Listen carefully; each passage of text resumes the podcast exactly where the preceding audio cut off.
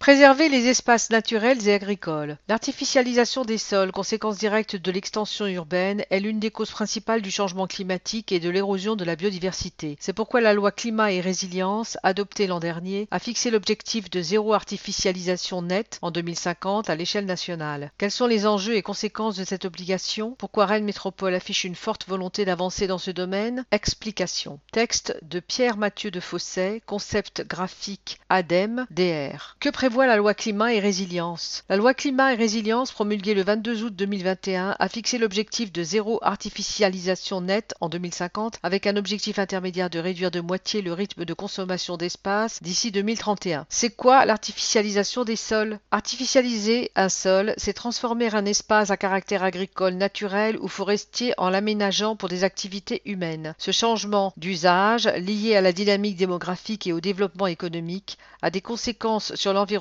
mais aussi sur la production agricole. À quoi sert le sol? À l'état naturel, le sol est essentiel à la vie sur Terre. Ce bien commun non renouvelable sert en effet d'habitat à une multitude d'organismes vivants, à purifier l'eau, à la régulation des crues, à réguler le climat, à produire des aliments et combustibles, à retenir le carbone, à fournir des matériaux de construction. Quelles conséquences? Le fait de rendre les sols imperméables amplifie le ruissellement de l'eau au détriment de son infiltration. Cela participe ainsi à l'érosion qui accentue non seulement le risque d'inondation, mais contribue aussi à dégrader la qualité des eaux en intensifiant l'écoulement de polluants vers les cours d'eau. L'artificialisation des sols affecte aussi la biodiversité en fragmentant les habitats naturels et en transformant irrémédiablement les écosystèmes et les paysages. Enfin, les sols artificialisés ne stockent plus de carbone et contribuent à accélérer le dérèglement climatique à une échelle plus large. L'étalement urbain a d'autres conséquences puisqu'il génère de nombreux déplacements, souvent motorisés et le plus souvent carbonés, qui contribuent également au dérèglement climatique. Concrètement, ça veut dire quoi, zéro artificialisation nette? En clair, si on urbanise un nouvel espace, à terme, il faudra rendre à la nature la même superficie, en déconstruisant un entrepôt par exemple, mais aussi la dalle béton sur laquelle il a été construit, puis en décompactant et en dépolluant le sol s'il a été dégradé, puis en recréant des conditions pour que le sol revienne à un état naturel. On appelle cela renaturer. Moyenne annuelle de consommation foncière et artificialisation en hectares dans Rennes Métropole. De mille neuf cent quatre-vingt-deux à deux mille, dix-huit nouveaux habitants par hectare consommé, deux cent dix-neuf hectares. De deux mille un à deux mille seize, trente et un nouveaux habitants par hectare consommé, cent trente-sept hectares. Prévu jusqu'en deux mille trente-cinq par le PLUi adopté en deux mille dix-neuf, quarante et un nouveaux habitants par hectare consommé, cent dix-sept hectares. D'ici à deux mille trente et un, divisé par deux la consommation observée sur les dix dernières années. D'ici à deux mille cinquante, poursuivre la réduction et tendre vers un bilan équivalent à zéro. Objectif fixé par la loi Climat et Résilience. L'urbanisation consomme tant d'espace? En France, entre vingt mille et trente mille hectares d'espaces naturels, agricoles et forestiers sont consommés chaque année en moyenne pour construire des logements, des routes, des équipements publics, des bureaux ou entrepôts pour les entreprises. Même avec une forte croissance démographique, Rennes Métropole se situe plutôt du côté des bons élèves.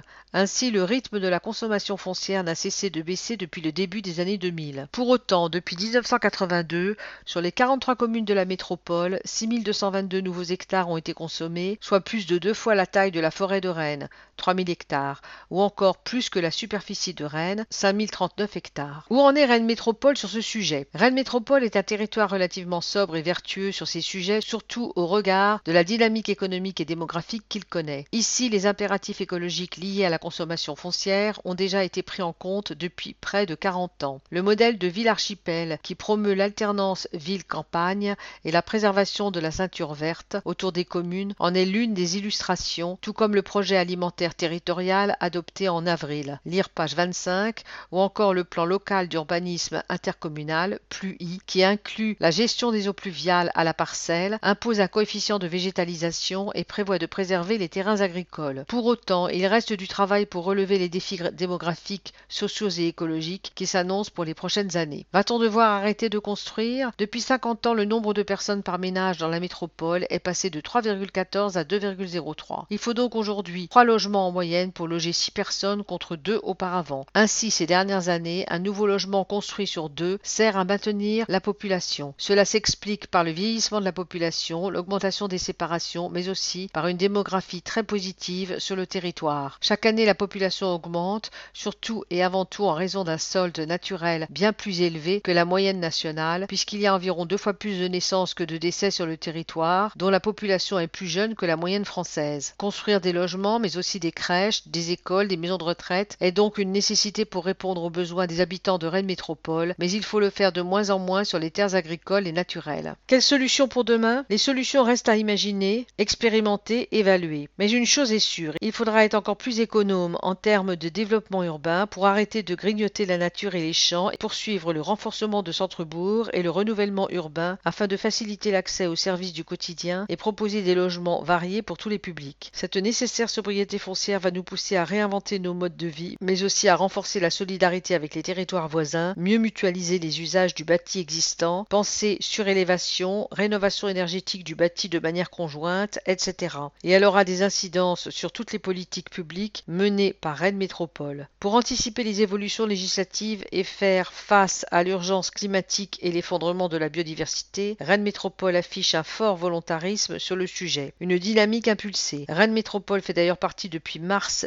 des vingt-deux territoires, zéro artificialisation nette, lauréat de l'appel à manifestation d'intérêt lancé par l'État. Cette expérimentation vise à impulser une véritable dynamique par le partage des connaissances et des retours d'expérience permettant d'essaimer ensuite les actions sur d'autres territoires. À ce titre, le territoire bénéficiera d'un soutien technique et financier de l'ADEME, Agence de la transition écologique. La voie des rivages, balade bucolique en bord de Vilaine. De la Prévalet à Rennes jusqu'à la Corbinet au sud de l'Aillé, la voie des rivages est progressivement aménagée par Rennes Métropole depuis deux mille dix-huit. Après la Prévalet, entre deux mille dix-huit et deux mille vingt, plusieurs autres secteurs ont connu récemment des changements, rendant la balade d'autant plus agréable. Espaces de repos, pontons, grandes tables de pique-nique, abris pour une halte au sec. Partons à la découverte de ces aménagements qui agrémentent désormais les bords de Vilaine. Texte de Pierre Mathieu de Fausset, photo de Julien Mignot, plan et perspective de l'agence T E R. À découvrir, vingt-sept nouveaux itinéraires vélo, envie de découvrir de nouveaux itinéraires cyclables à proximité de la vallée de la Vilaine, rendez-vous sur vallée de la vilaine point fr slash les petits traits sont slash itinéraire point html. La Corbinet, guinguette à la Corbinet, une guinguette s'installera du vingt-trois juin au dix-huit septembre sur la prairie de la Corbinet et proposera des boissons issues de productions locales. Les trois porteurs du projet étudiants en école d'art y exposeront leurs œuvres. Ouverture du mardi au dimanche de quinze heures à une heure. L'étang de la Louveterie. Un air de Canada, ambiance canadienne à l'étang de la Louveterie, dépaysement et quiétude garantie, merci de ne pas nourrir les caribous, tabarnak. Chancor, Babelouse, aux abords de Babelouse. C'est génial depuis qu'on peut faire une boucle, s'exclame Roselyne, une habitante de Chavagne, qui se balade régulièrement dans le secteur. Jean-Claude de Chavagne également est tout aussi enthousiaste, ainsi que ses amis Claude, Nicole et Claudine, tous trois de Mordel, à qui il fait découvrir le secteur en cette belle journée de printemps. C'est vraiment très réussi.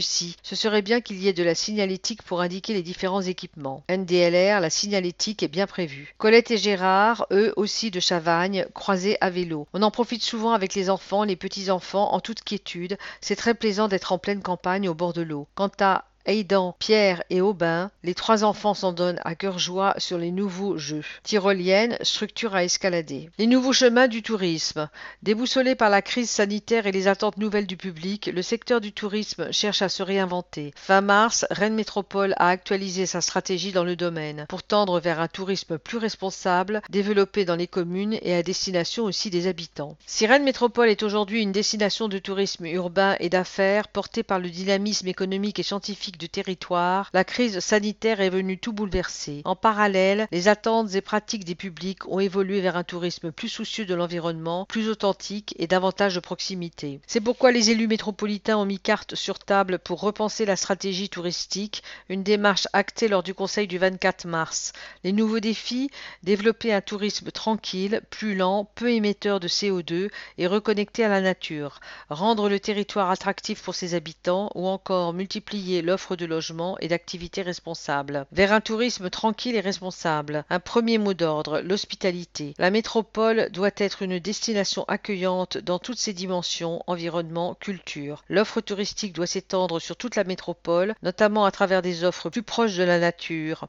Côté professionnel, il s'agit d'accompagner la filière touristique avec le maintien de l'emploi et la capacité à innover en s'adaptant à la nouvelle donne écologique, sociétale et numérique. Et parce qu'en termes de déplacement, de consommation, le tourisme n'échappe pas à la question de la transition écologique, Rennes Métropole entend favoriser des pratiques responsables pour préserver les ressources. Pourquoi partir loin quand on peut s'évader à deux pas de chez soi? Fleuves, canaux, sentiers, le patrimoine vert et bleu des communes de la métropole et des territoires voisins est riche et offre au passage de nombreuses découvertes, notamment économiques. Visites de fermes, d'ateliers. Il s'agit de le valoriser. Loger à bonne enseigne. Pour être attractif, il faut des solutions d'hébergement suffisantes et de qualité. La stratégie métropolitaine met donc l'accent sur ce point, notamment en sensibilisant les professionnels aux bons gestes d'accueil, en accompagnant les recrutements de la filière, en soutenant la création ou la modernisation d'hébergements, toujours dans une démarche éco-responsable et connectée aux nouvelles attentes des publics. Hébergement plus nature, moins consommateur d'énergie. Enfin, côté tourisme d'affaires, l'un des atouts de Rennes Métropole, l'enjeu est de développer les rencontres professionnelles en proposant des offres de loisirs complémentaires et des services valorisant le travail à distance. Bon voyage à Rennes Métropole. Un label pour Rennes. Rennes fait partie des cinq premières villes françaises avec Bordeaux, Deauville, Marseille et Nancy à avoir obtenu le label Destination innovante durable. Il a été attribué à Destination Rennes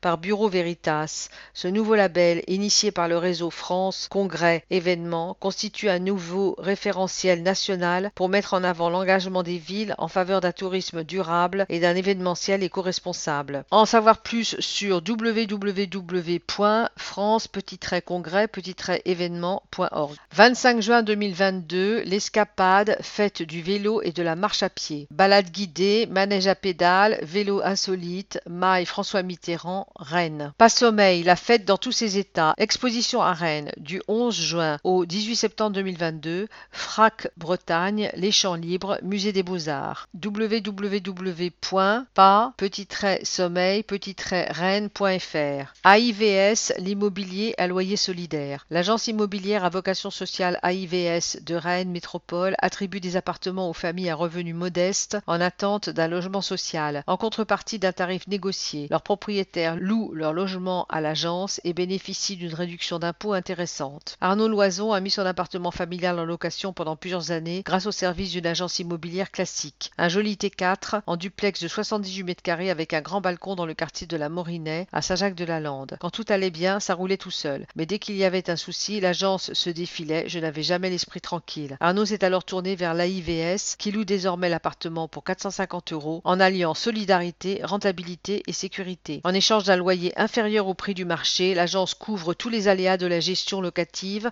en particulier les risques de vacances, d'impayés ou de dégradation. Elle assure par ailleurs l'accompagnement des propriétaires sur les questions fiscales. Les frais de gestion locative s'élèvent à six pour cent. L'agence ne prélève pas d'honoraires complémentaires pour l'état des lieux ni le suivi des travaux. Je suis déchargée de toutes ces préoccupations, je perçois moins de loyer mais je m'y retrouve avec le cadre fiscal. Depuis mars deux mille vingt-deux, le dispositif L O C Avantage permet en effet aux propriétaires qui recourent à l'intermédiation locative de bénéficier d'une réduction d'impôt importante de vingt, quarante ou soixante-cinq pour cent calculée en fonction du montant du loyer fixé. Relogement social prioritaire. Avec l'appui de Rennes Métropole, un appartement géré par l'A I V S permet d'accueillir des ménages aux revenus modestes, exclusivement des personnes éligibles au logement social qui ne peuvent attendre en raison d'une situation de mal-logement orientée par la Commission locale de l'habitat, C L H, de Rennes Métropole. L'A I V S leur fournit une solution temporaire d'hébergement dans le parc privé en attente d'un relogement pérenne dans le parc social. Ça me fait plaisir de savoir que je participe à une forme d'entraide, se réjouit Arnaud Loison. Actuellement, l'A I V S gère six cent cinquante logements en portefeuille, du studio au T cinq, situé pour les deux tiers à Rennes. Malgré les efforts de construction neuve, le marché de l'habitat reste tendu. Les loyers du parc privé ne cessent de progresser, observe Anne-Laurence Berthier, la responsable d'agence. La crise sanitaire a fragilisé de nouveaux ménages. Très peu de logements ont pu se libérer pendant le confinement. Les délais d'attribution d'un logement social restent assez longs. Pour répondre aux besoins, la I V S prospecte. L'agence aimerait capter une centaine de logements supplémentaires. Sur l'ensemble de la métropole, facilement accessible en transport collectif. Article de Olivier Brovelli. Pratique. Agence immobilière à vocation sociale, A I V S, trois rue Michel Gérard à Rennes, zéro deux vingt-trois quarante quarante quarante pour les propriétaires intéressés, www point A I V S tiret rennes point fr.